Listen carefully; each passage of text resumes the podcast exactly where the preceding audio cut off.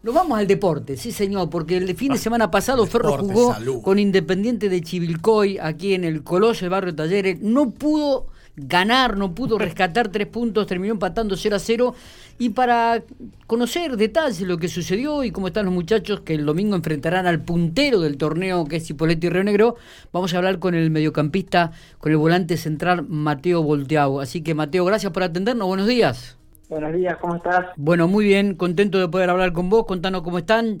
¿Recién terminó el entrenamiento? Sí, recién llego a casa. Bueno, contanos un poquitito cómo, cómo, cómo está el plantel después de este 0 a 0 con Independiente de Chivilcoy. Y el partido no, no se dio como queríamos, más empatar acá en casa, queríamos llevar unos tres puntos. Claro. El partido, no pudimos encontrar el camino para convertirles. Le cuesta mucho a Ferro, le cuesta mucho a Ferro, Mateo, si no me equivoco, viéndolo los partidos, porque en la cancha, digo, generar situaciones de gol. Sí, no pudimos encontrar el camino para generarle. Estaban muy bien parados ellos atrás y bueno, nos fuimos, no sé si eh, bajones, pero desconformes porque podríamos haber hecho más. Eh, sí, sí, ante un rival que de repente Ferro arrancó jugando mejor, los primeros 10, 15 minutos, 10 minutos.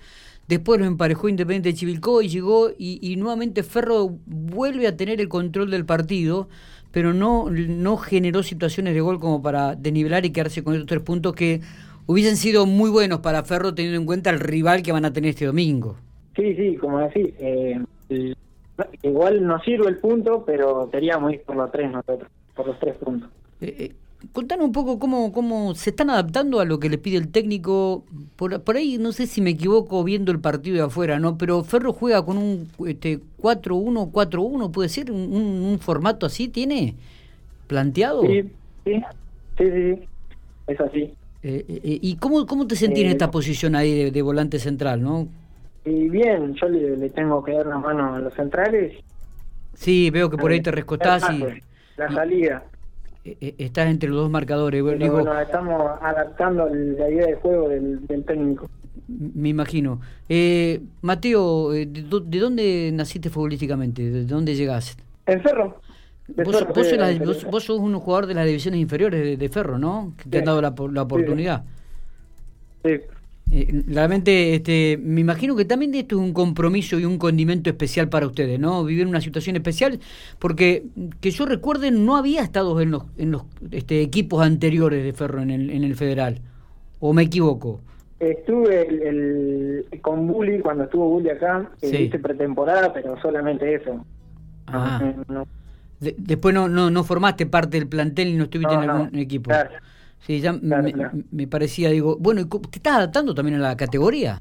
¿Cómo? Digo, que te estás adaptando a la categoría también, ¿no? Que es mucho más exigente que lo que el fútbol local. Todo nuevo para mí, es adaptarse a otro nivel de juego, otro ritmo, todo nuevo. Pero bueno, lo, lo llevamos bien. Eh, eh, contanos un poco cómo, qué es lo que te pide el técnico dentro del equipo. No, y la idea de, juego mía que me pide es eh, estar ahí a la segunda pelota, hacer la salida y cubrir a los centrales. Eh, eh, está bien, está bien. Em, junto con Marquitos Quirós, si no me equivoco, son los únicos dos jugadores del plantel nacidos futbolísticamente en la institución, ¿no? Y Lautaro Ibarra, Palma. Y Lautaro Ibarra, que, claro, Lautaro que, que viene de, o sea, llegó a Ferro, me da la sensación, eh, y que es cierto, ha formado parte de otro equipo en este torneo federal. Contame cuáles son las expectativas para este, para este año. Eh, sabemos que no hay descenso, sabemos que esto también le quita una presión a los equipos. Imagino que, que, Ferro este, intentan estar entre los primeros seis, primeros ocho. Contanos un poco cuál es el objetivo planteado. Sí, el objetivo es estar siempre, ganar todos los partidos que más se pueda. siempre vamos a ganar nosotros. Claro. Eh, planteamos la idea de juego y los resultados se van dando solos. Pero la idea siempre es ganar y estar ahí arriba. Está. Bueno, eh, el, domingo, el, domingo tienen un compromiso complicado, Mateo, con Cipoletti. Contanos cómo están trabajando, si ya han planificado el partido, si ya están trabajando en relación a este equipo. Sí, estuvimos mirando los errores y los aciertos que tuvimos en el partido pasado. Eh, así que eh, sobre eso estamos trabajando esta semana para, para corregir y llegar de la mejor manera al domingo. Está bien. Eh, Lástima que Ferro pierde al goleador, ¿no? A, a jugador que fue expulsado en este partido en el último domingo.